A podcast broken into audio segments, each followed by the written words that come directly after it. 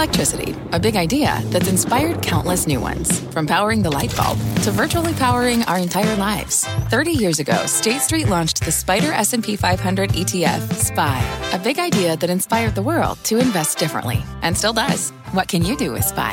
Before investing, consider the fund's investment objectives, risks, charges, and expenses. Visit ssga.com for a prospectus containing this and other information. Read it carefully before investing. SPY is subject to risks similar to those of stocks. All ETFs are subject to risk, including possible loss of principal. Alps Distributors Inc. Distributor. Hi, I'm CNBC producer Katie Kramer, one of the voices behind the CNBC podcast Squawk Pod. In these times of uncertainty, we want to make sure we're bringing you, our listeners, as much information as possible as quickly as we can. That's why we're sharing with you now a CNBC special report, Markets in Turmoil. Listen in. Good evening. I'm Scott Wapner on day 102 of the coronavirus crisis. The Federal Reserve rides to the rescue again as stocks have their best week since Gerald Ford became president. The Fed takes unprecedented action. Pump about 2.3 trillion dollars into the economy. While stocks have their best week in decades. As the bell goes, we are higher by a full 12% in just one week. But warnings persist about what the other side looks like. No one should think the government can wave a wand and the economy is like it was before this happened. As a record number of Americans find themselves out of work. 6,606,000 are the initial claims. And the pain on Main Street grows. I decided to give up my job and give up my lease and retire by the end of this month. This CNBC special report, Markets in Turmoil, starts right now. Here's Scott Wapner. It is good to have you with us on this Thursday night. Stocks rose solidly again today on Wall Street as the Federal Reserve outlined more programs to support the economy. Today, the Dow rising 285 points. The S&P 500 was up about one and a half percent. But check out these numbers. For the week, the Dow was up almost 13% for one of its best weeks on record. The S&P 500 rising 12%, its biggest weekly gain since 1974. And the Nasdaq's 10.5% rise its best since 2009.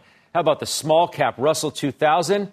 Its best week ever. Oil didn't participate, though, falling 9% as conflicting reports over a production cut weighed on prices there. But late in the day, it was confirmed that OPEC and its allies agreed to a 10 million barrel per day cut. For more on today's $2 trillion Fed action, let's bring in Steve Liesman. Steve, it's good to see you this evening. We've used the word historic many times during this crisis, and it's the word we're going to use again tonight because that's what the Fed did earlier today. Yeah, Scott, I would add uh, unprecedented, extraordinary actions by the Federal Reserve to the word historic. Uh, the Fed announcing programs worth about $2.3 trillion of lending into the economy. Let me go through some of the details here. It is announcing a $600 billion of loans to in a Main Street lending facility, something it has never done, loaning to individual businesses, $850 billion in corporate credit, including buying high yield, that is junk bond debt, something it has never done. Additionally, $500 billion in loans to states and municipalities. It has never before loaned against municipal bonds. Uh, let's, we, Fed Chair Jay Powell speaking today, saying that, explaining why the Fed is taking these actions it has never done before. People are undertaking these sacrifices for the common good. We need to make them whole. To the extent we have the ability to make them whole, we should be doing that as a society. They didn't cause this. Their business isn't closed because of anything they did wrong. They didn't lose their job because of anything did wrong. This is what the great fiscal power of the United States is for, is to protect these people. Let's talk about these Main Street lending programs. It's kind of complicated, but let me walk you through what we know about how these loans are going to work. They're four-year loans. They're open to companies with ten thousand dollars or fewer, ten thousand or fewer workers, and revenues of less than two and a half billion dollars. Mostly, these are going to be for mid-sized companies. So let's in a very, very loose way, I want to walk you through how the taxpayer is financing these loans. Let's take a typical million dollar loan. That is the minimum size, at least initially. The bank will finance $50,000 of it. The Treasury effectively finances $105,000. That's the extent to which the taxpayer is on the hook. It's more complicated than that, but this is a simple version. And the Fed will provide $845,000 of the rest of the financing for that loan. You can see they could lever up that taxpayer money into much more money uh, at the end. And Fed Chair Jay Powell was asked, hey, is there any limit to this? He said, no. Within legal limits of what the Fed can do, Scott, they can keep going. There's more money from the Congress to do this, and the Fed sounds like it's going to be doing more here. Amazing story, Steve. Thank you. That's our Steve Liesman covering the Fed and this historic and unprecedented action for us today. Let's bring in Anastasia Amoroso, head of cross asset thematic strategy with JP Morgan Private Bank, and Steve Grasso is director of institutional sales and a fast money trader. Good to see you both. Anastasia, I'll begin with you first. So we had this best week since the 70s on the same day that employment numbers are horrific. Does this make any sense to you? It does make some sense. And the reason for that is we really had at least three game changers that happened this week to offset the negativity of the numbers of, of initial jobless claims. And those game changers are massive monetary policy support, massive fiscal policy support. And by the way, the two of them, the combination, how it works together is very potent. And then we finally got some better news on the COVID infection front as well. So it is no wonder that the market is shaking off some of the bad news from payrolls. So to just emphasize the point that Steve made, this the monetary policy unveiled by the Fed, especially today, is truly unprecedented. And what the objective of that, I think, really was, is to make sure that nobody slips through the cracks to the extent possible. And one of the vulnerable places that the market's worried about is the high yield market and what could happen to the defaults there. But because there is now up to 600 billion of loans that will be available to these mid-sized businesses, that captures a lot of what are high yield issuers and the leveraged loan issuers. So that's that was a very game-changing aspect, and no wonder high yield rallied very strongly on the market uh, t- today, rather. And then you combine this with the fiscal side. You know, we know that the CARES package is massive, $2 trillion, but you couple that with the Fed leverage, and you're already starting to see the impact of that in full, they could probably add another $4 trillion to the stimulus that is the CARES Act of, of 2 trillion. And so we saw 2.3 trillion of that already added today. Mm-hmm. So that's how I explain um, the, this rally that we had. And I think there's some durable, sustainable features to it. And chances are we have seen uh, the low for this particular crisis. So, Steve Grasso, did the Fed, as Anastasia says, take a retest off the table today? I, I, think the Fed definitely took a retest off the table for today. And I think it's going to be very hard to uh, test those lows, Scott, in the next 30 to 45 to 60 days. But to Anastasia's point, it, uh, can you hear me okay? I can, yep. Go ahead. Okay. So to, to Anastasia's point, is if the coronavirus numbers didn't start to get better, they can do all the bailouts in the world and it wouldn't matter. So it was a confluence of events that the Fed really bailed out the junk bond market, which that was the biggest fear that that was going to overlay on the rest of the economy, the banks. And if you look back to 08, 09, the Fed and everyone else in this country went to school on that. That's emboldened them to take the actions that they're taking now. So back then, it was too big to fail. Now it's nobody will fail. So we're rewarding companies that went into this weak and are coming out weak and won't be allowed to fail. And the stronger companies will be aided because they will put up numbers that are satisfactory. No one's going to have any earnings. So we're not nervous about economic data, earnings at this point. That day will come. So to your original question, for the next 30 to 60 days, a retest seems unlikely. But once everyone goes back to work and we start to see those infection rates and deaths uh, probably don't plateau and rise again, that's when you're susceptible to the retest. Anastasia, can we believe what we've seen out of the Russell 2000? The, the rebound has been quite dramatic. These are the smaller companies in this country, the ones who may be more susceptible to problems because of the virus and the shutdown sense that those would be the companies that rallied the most today and actually rallied the most this week. Because if you think about again what the confluence of policy does it supports the weakest links and that's exactly who's been helped uh, by those policies today. So if you believe that the activity from this point forward is going to improve then i think absolutely you can believe in the rally that we're seeing in the russell 2000 if we start to shift our mentality from late cycle, which was so last year or you know a few few years ago, to now this is a beginning of the new cycle. So you look for things that perform well when you're recovering from low levels of activity. It tends to be small caps, tends to be value, tends to be cyclicals. Now, having said that, I think it's probably a little bit too early to step into some of those places, but we have to start thinking about two types of opportunities you know, on the one hand, well, two or three types of opportunities, but on the one hand, you've got these left behind companies, some of them are small caps, but also things like so airlines and uh, transportation methods and vacation places and all these COVID underperformers. Mm-hmm. By the way, they're some of the best performing companies this week. I think there's more catching up uh, of those companies to do as eventually we go back to work and we go back to life. That's the first thing. The second thing, we do have to think about the long term beneficiary of this, which are all companies that were already well liked. But a lot of the artificial intelligence players are at the forefront here helping us deal with this issue. And this could be AI companies that are helping us forecast the spread of the virus. These can be robotics companies that are helping us disinfect the services these can be the companies that are actually helping us accelerate the pace of innovation in healthcare as they apply AI uh, to, to, finding, let's say, the shape of the spike protein. Right. So you definitely look at that. And then the last thing I would mention, which perhaps should be at the top of the list, is credit. Given the intense support that we're getting from the policymakers, investment grade, high yield preferreds would be the top of the list here for me. Good to have you both with us tonight. Anastasia, Steve, Thank you so much. We'll talk to you again soon.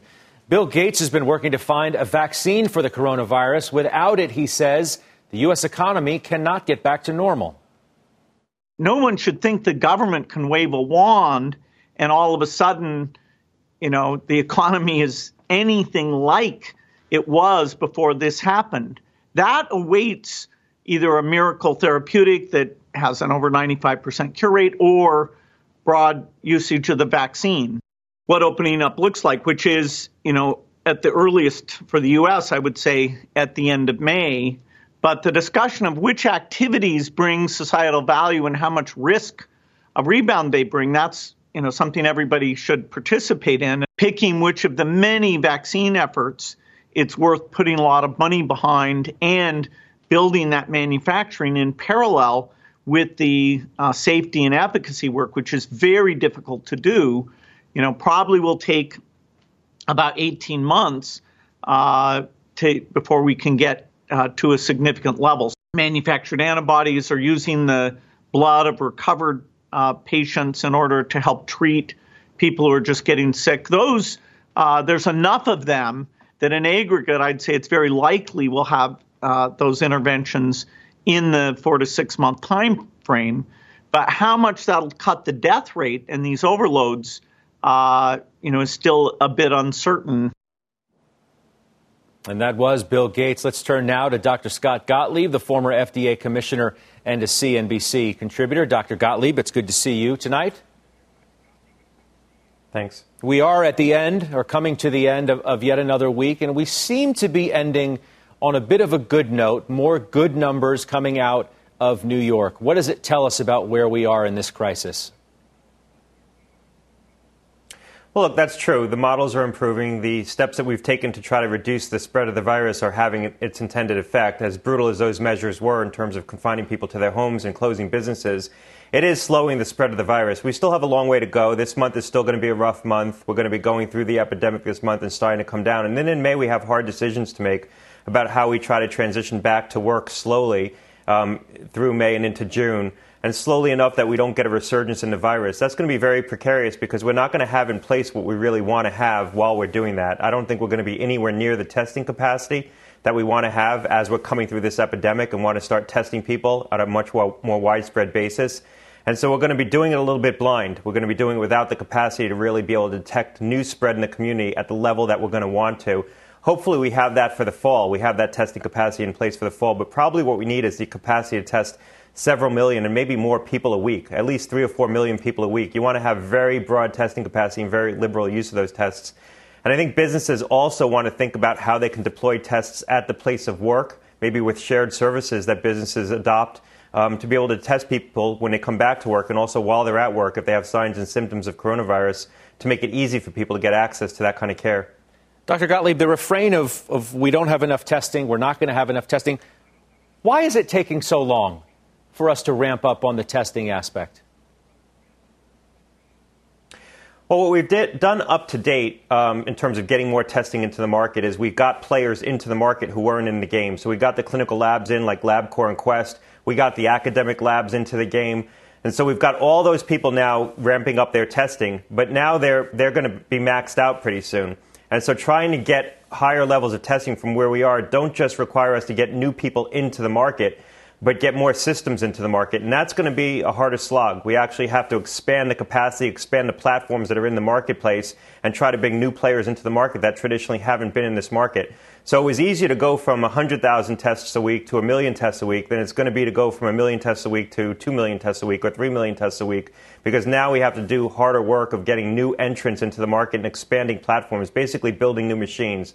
And that's a slower, that's a slower ramp. Is, is, is this where we would see the delay in the acceptance and the preparedness for the virus show up more acutely in the lack of testing that we have at the current time and also the length of time it is still taking some to get their results back. Yeah, and that's a, that's a product of the fact that the platforms are overwhelmed and we don't have high throughput platforms in some cases, and we don't have the kind of platforms that give a rapid result at the point of care. Those are coming onto the market. The Abbott system, Cepheid's GeneXpert, Becton Dickinson has a system that I'm sure they're trying to bring to the market as well that's deployed in a lot of doctors' offices. Those are rapid tests that can be deployed at the point of care. Look, we, we've come a long way in the last month in terms of testing capacity. Um, the argument is that we should have been doing this back in January and February, and then we'd be in a different place right now. We'd have we would have had broader testing capacity in, in early March, and we would be building from there. So we're building from where we probably should have been. Um, so we're a month behind, maybe more. We'll we'll get there, I think. But I'm still concerned about what we're going to have in May and June, and I'm frankly still concerned about what we're going to have in September. Because remember, we're going to come back hopefully the summer is a backstop. We start to lift these restrictions in May into June. We get back to some semblance of normal life in, in July and August. And then we come back in September. Schools are back, residential campuses are back, people are back in the workplace more. And that's going to be a real risky time of the year for us that we could face the risk of outbreaks again. And we absolutely need the testing capacity in place by that time, or then we're going to probably be in much greater risk. If the president asked you tonight, Dr. Gottlieb, when is it realistic to reopen the economy? What would you tell him? Well, look, we put out a metric where we said in the report that we put out on reopening the economy that you want to see sustained reductions in new cases for at least two weeks um, before you contemplate reopening um, the economy. Now, the question is, what is sustained reduction in new cases? It's probably a week or more of you know continued declines in new cases, and you wait, you wait another full two weeks because that's the that's the length of time of one replication cycle. It's the in, replication cycle. It's the incubation period, if you will. So that puts you some point in May. I think we're, in May we're going to start to contemplate: do we lift the stay-at-home orders? Do we allow businesses to go back to work? Certain businesses, but leave in place certain restrictions, like you can't have gatherings more than ten or fifty people. Um, certain businesses, you know, need to remain closed longer. Things that are purely entertainment that congregate people inside in large groups.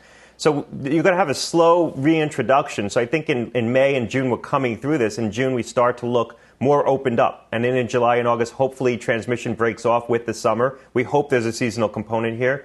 And, you know, we're getting back to a semblance of normal activity uh, in the depth of the summer here in the United States. But then we'll have to see if it becomes epidemic in the southern hemisphere and how seasonal this virus is. And if it does, then there's going to be a real risk that it gets reintroduced here in the fall or wants to come back. Here we are talking about testing, getting back to work. I'm curious as to how worried you are about possible reinfections from people who are cured. I bring that up because there's an article today in Fortune magazine talking about patients in South Korea who are being reinfected. Is it possible to have a reactivated virus? Well, I don't know if they're getting reactivated in, insofar as they never cleared the virus and it's now sort of resurging in their bodies. I think that it is possible to get reinfected. This is not like measles or chickenpox where you get it once and you develop a lifelong immunity. Um, coronaviruses, and there's seven that circulated prior to this, cause the common cold, and we get reinfected with those coronaviruses all the time. So it's likely the case that the immunity here isn't enduring. It might last six months, maybe up to a year. Um, and then you can get reinfected. Now, the question is do you have some cell, cell immunity that makes it so that the, when you get reinfected that second time, you don't have a severe course? And that's probably the case, but we don't know. That's just speculation. But it's likely a case that you're going to be able to get reinfected with this. And that's why the whole concept of herd immunity, letting this just infect the young people who seem to do better with this virus, and they'll, they'll all become immune, and then it's harder for this to spread through the population. And that's what Sweden is postulating. That's why that, that theory I don't think is going to hold because a very small percentage of the population is actually going to have been infected to this, with this, and they're not going to have lifelong immunity. They're going to be able to get reinfected. Good to know. Doctor, uh, we appreciate the time as always. We'll see you soon. That's Dr. Scott Gottlieb joining us once again this evening. Thanks. This CNBC special report, Markets in Turmoil, is just getting started.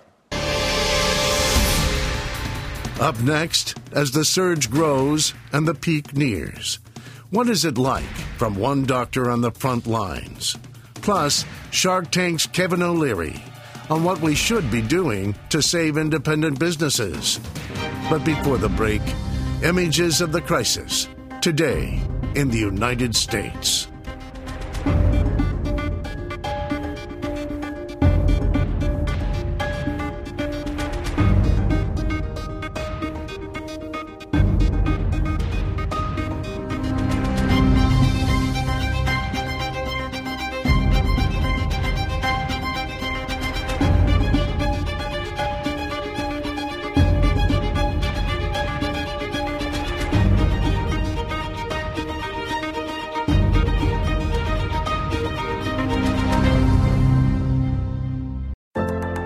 Horizon for financial markets?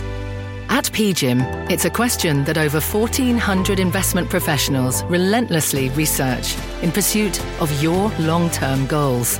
Specialized across asset classes, but united in collaboration, our teams provide global and local expertise. Our investments shape tomorrow, today. Pursue your tomorrow with PGIM, a leading global asset manager. Good to have you back with us. Here are the latest headlines now on the virus. Global cases now top 1.5 million, 450,000 here in the United States. UK Prime Minister Boris Johnson leaving intensive care. And nearly a third of American renters didn't pay rent this month, that according to an apartment industry group. Well, as you know, we've been meeting doctors on the front lines battling the coronavirus. Dr. Nicholas Hernandez had his own battle with coronavirus last month. He has now recovered and he is back at work helping patients through their own COVID 19 battles at the Plainview Hospital on Long Island in New York. Doctor, it is good to have you with us tonight. We are so glad that you are well, and it's incredible that you are back at work. The ordeal that you've gone through over the last few weeks, please describe that for us. Thank you, um, and thanks for having me on. Um, good evening, and uh, yeah, so um, on St. Patty's, actually, one of the patients just told me, "You'll never forget St. Patty's." Um, I started some symptoms. Usually, when we go back into the hospital, you you feel a little funny. But by Thursday, I was having body aches and chills, and called my boss because at that point we still, you know, we only had one rule-out floor. So when I got on the floor, um, you know, um, and I that night I had some body aches, chills. I called my boss the next morning because my temp was 100.3. I didn't want to expose the ones that didn't have the virus, and he told me go get tested. I got my results by Sunday. And about a week in, I still wasn't getting better. I was I'm a trumpet player. You know, I felt like my lungs were strong enough that you know um, I should have gotten better, and my symptoms were just like a roller coaster ride, just getting worse, and I wasn't improving. Uh, but thankfully, finally, within 12 days, I, I finally was fever free, and it was time to go back to work according to my employee health service. It's remarkable, doctor. I think anybody would have understood if you wanted to stay home for a while and, and take care of yourself. What brought you back to the hospital?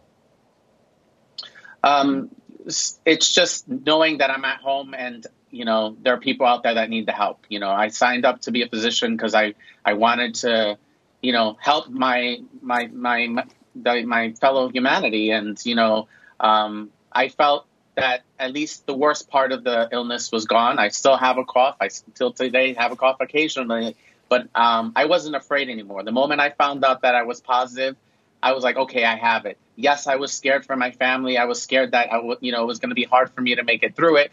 But you know, with prayers and support of my family, you know, I, I we made it back, and and then I was ready just to hit the ground running. I was scared because I didn't know what how to go about treating the patients that they were currently, you know, what the guidelines were because it just changes every day, every week.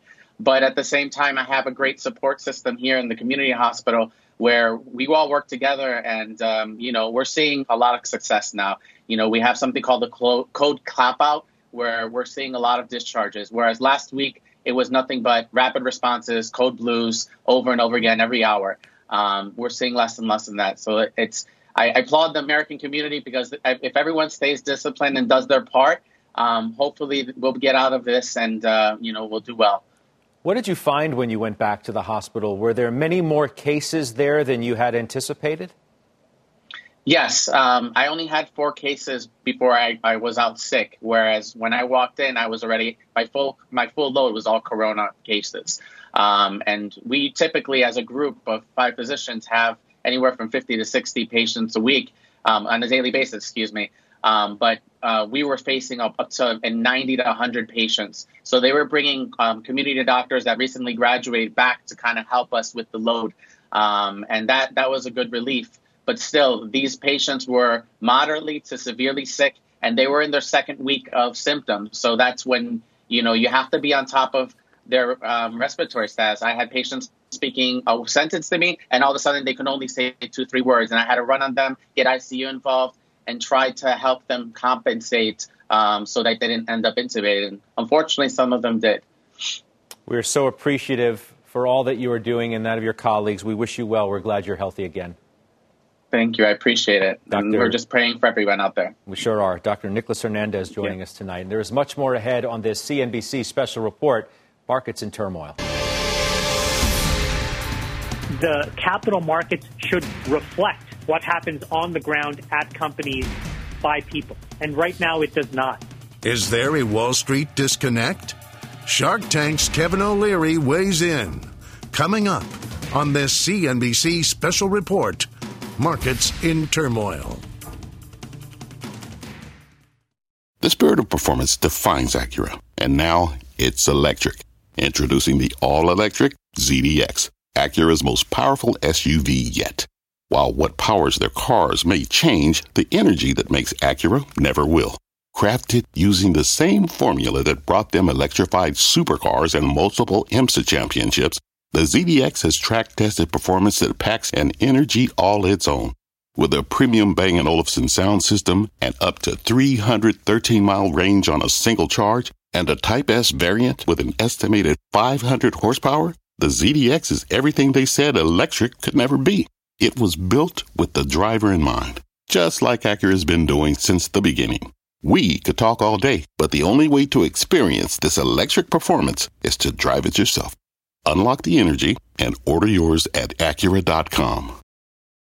At the UPS store, we know things can get busy this upcoming holiday. You can count on us to be open and ready to help with any packing and shipping or anything else you might need. Is there anything you can't do? Um, actually, I don't have a good singing voice. the UPS. Nope. But our certified packing experts can pack and ship just about anything. At least that's good. The UPS store. Be unstoppable. Most locations are independently owned. Product services, pricing, and hours of operation may vary. See Center for details. Come in today to get your holiday goodies there on time. As the bell goes, we are higher by 1.5% on the S&P 500. Stocks rise as the S&P 500 caps its best week since 1974. We're in a point right now where capital markets are still very much divorced from Main Street. Wall Street's up, but Main Street's down. Shark Tank's Kevin O'Leary on whether any of this makes sense. This CNBC special report, Markets in Turmoil, continues. Once again, Scott Wapner. Welcome back. Markets finishing off this shortened week with big gains. The Dow rising 285 points and a 1.5% gain today capped off the S&P 500's best week since 1974. A look at some of the biggest winners in the S&P now shows some really beaten down companies rebounding sharply this week. Take a look at that. Retailers, cruise lines with very big gains, an oil company there at the bottom up better than 60% as well. Billionaire investor Chamath Palihapitiya blasting today the government's relief efforts. Here's what he told me earlier on the halftime report. We're in a point right now where the capital markets are still very much divorced from Main Street. And at some point, we do need to tie these two things back together because this is how the United States is the most important, vibrant economy in the world. The capital markets should reflect what happens on the ground at companies by people. And right now it does not. You keep saying propping up zombie companies. Are, are you are you arguing to let airlines, for example, fail? Yes. Why? I mean, how, how does that make sense in the broader scheme of, of the economy? Because it's not, because when you look at what it means, this is why I'm saying, like, this is a lie that's been purported by Wall Street. When a company fails, it does not fire their employees. It goes through a packaged bankruptcy, right? If anything, what happens is the people who have the pensions inside those companies, the employees of these companies, end up owning more of the company. The people that get wiped out are the speculators that own the unsecured tranches of debt or the folks that own the equity. And by the way, those are the rules of the game. That's right, because these are the people that purport to be the most sophisticated investors in the world. They deserve to get wiped out. But the employees don't get wiped out. If you wanted to make us whole, you would basically take last year's W-2 for every single United States citizen and say, guys, I'm going to give you the monthly wages that you got last year until this thing is over. That's how you could make us whole. But by plugging the holes of balance sheets, you don't make us whole. That was Chamath Palihapitiya. Let's bring in now the chairman of O'Shares ETFs and a CNBC contributor, Kevin O'Leary. Kevin, it's good to see you again. A couple of things to unpack here. The first is this concept of markets being divorced from Main Street. Does Chamath have a point? We're coming off the best week in the stock market since 1974 at the same time when the unemployment data that's coming in is horrendous. Um, no, he does not have a point. His concept is bankrupt and without merit. Capital markets are never divorced from what's actually happening in companies. That is the, the nature of what capitalism is. It's volatile, it's nasty, and sometimes you have to get used to it. But what it's trying to do is discount the future. And right now, we're starting to see green tips, if you want to call them that. This whole idea of, of changing the system, it's not broken. Let's not try and fix it and helicoptering free money to individuals, that's a really, really bad idea. And absolutely, no, I don't agree with that. We want to keep the DNA of, in businesses alive so when we're out of this mess, they come back as fast as possible. Enterprise is what America is about. Creating jobs, solving problems, growing businesses, creating more jobs, solving problems, not helicoptering money to people sitting on sofas. What the hell is that? What a bad idea that is. You can only bring that idea up in a time of pandemic, and it's still a bad one. Wait, wait, wait, wait, wait. You're suggesting that all of the people, whether they work in hotels or restaurants or casinos or other areas of the economy, shouldn't get any money from the government to help them in this period of in- incredible uncertainty and dislocation? I didn't say that. I want to give it to them the context of keeping them employed according to the PPP plan that we're trying to implement. Keep the DNA of the business that employs them intact, not divorce them from the business, not put them on unemployment. Keep the business intact. Give us 90 days. We, by the way, Scott, we need more than 350 billion. I need another 350 billion, and I only have 51 companies. I've got 51 applications out there trying to keep the businesses intact and everybody employed. That's what I want to do. Not divorce them from the enterprise. That's an incredibly bad idea. But that's already just happened. Let this business fail. Let that business fail. Let, let's just not support any of this stuff. These businesses did not see a pandemic coming. I don't agree with him at all. I don't, I don't agree that we should let businesses fail, but businesses are hurting and many are closed, and thus employees by the thousands or millions in fact, have been laid off. They're without work. The numbers coming out of the unemployment benefits office is horrific. I like the idea of saying, look, if a business has to suffer through 90 days of zero revenue, and I have some of those on my books, businesses that were doing really, really well in a buoyant economy with really good policy just get stopped like they hit a brick wall because nobody's going to a mall anymore, or nobody's going to a sports event, or nobody's buying anything near a theater. I get all that. But we're going to come out of this one day. I'd rather keep the enterprises that were created that have a long history of success intact. Instead of unemploying these people and fire them, give money to the businesses to let them keep the employees with their health care. Give me 90 days. Just give me 90 days. That's all I'm asking for. And by the way, I'm pushing back on landlords saying, look, I'm going to try and get that PPP into every business I can, get that intact, keep you employed, and you'll be coming back to work hopefully in June or July. I don't know any better than that. Either do you. There are but restaurants, though. There, there, are restaurants, though, Kevin. They, can't get 90 days worth of funding, perhaps, from, from the government, so that they can avoid laying off thousands of their employees. Scott, not every company is going to make it, I grant you that. But our economy will come back and absorb them. We will find other enterprises being created right now as a result of what the new normal is going to be. And I don't know what that is. But I don't want to change the culture and the dynamic of capitalism. I don't want to let this opportunity bring in ideas that are foreign to the essence of what makes America great the small business, which is over half of our economy. Listen, we got to keep those things alive and let the changes occur. I don't know what they're going to be. I don't know what the new normal is. I don't know if restaurants are going to have now six feet between diners. I don't know if there's a middle seat on JetBlue anymore. I don't know whether an airplane has to have some kind of hazmat air filtration system. It'll get solved. We'll work it out. But this idea that we're going to give people money, some income for doing nothing, is not the American way, and I'm against it. Let them be part of a business. That's all I'm saying. I don't understand what, what you're saying, though, about doing nothing. They're not doing no, no, nothing. They're not doing do nothing. nothing by choice. No, I, no, no. What I'm saying is look, if a business is under stress because it's got zero revenue, fund the company to then pay the employees. So the DNA of that business remains intact until we get out of this mess. Does that include a restaurant in New York? Maybe it does until we find out what a new restaurant looks like afterwards. Maybe it's not densely packed in a basement somewhere. Maybe it's a different experience. Maybe it's a broader expanse. I just want the natural forces of capitalism kept intact. I don't want to say, look, everybody, here's a free check from the government. You're all fired from the company that hired you, from the company that was successful only nine weeks ago. I don't like that idea at all. I don't like ideas that change the essence of what creates businesses. My strategy here is to keep funding with PPP, and now we have a bigger package for larger companies. Keep that up for at least three months. That's all I want. Give me three months. Kevin, we'll leave it there.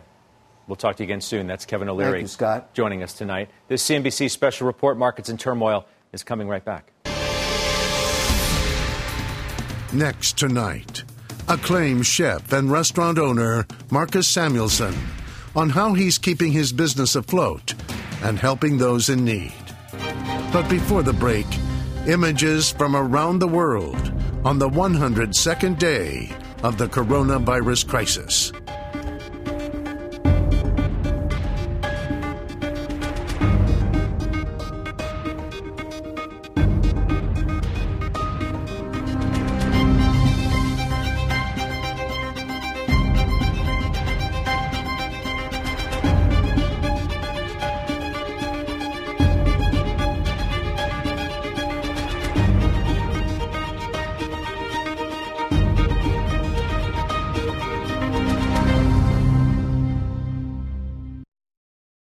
If you have a coronavirus story idea that you'd like us to look into, send an email to investigations at cnbc.com.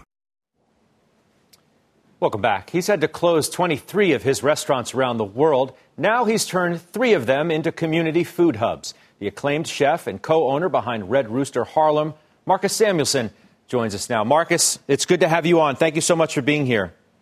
Thank you for having me. That was an epic heavyweight fight between Kevin and Chamath, man. That that was a classic. I, uh, which side do you come out on?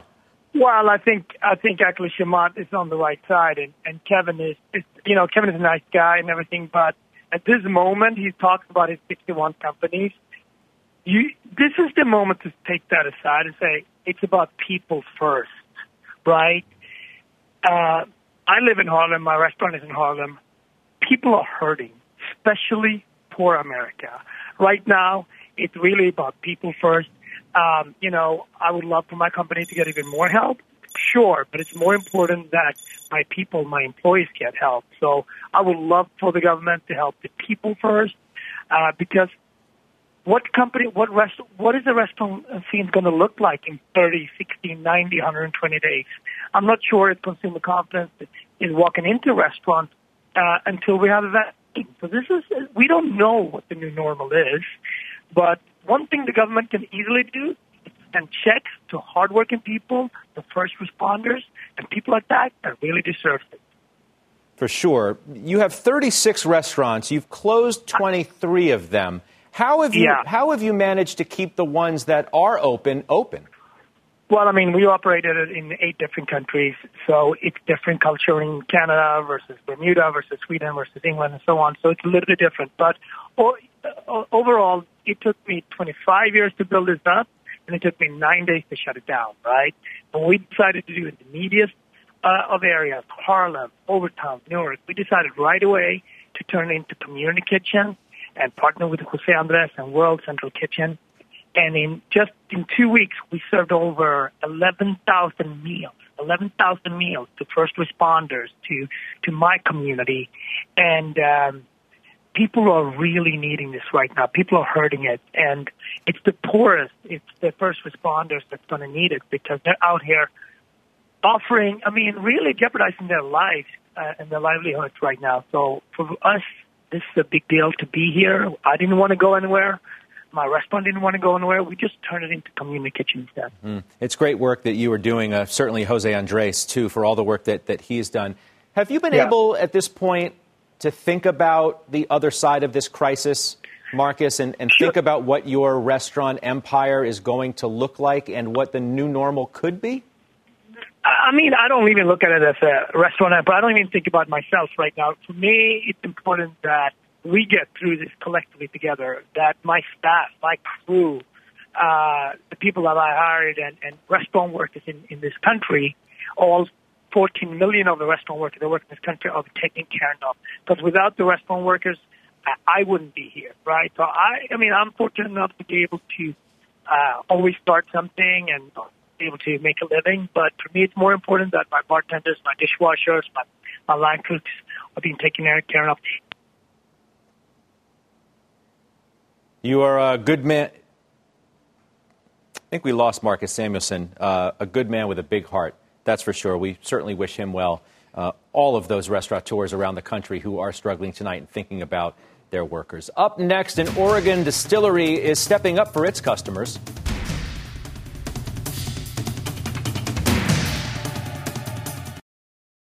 We're back now in Portland, Oregon. Shine Distillery and grill owner John Poteet is stepping up for his community in a big way, turning his restaurant into a hand sanitizer facility.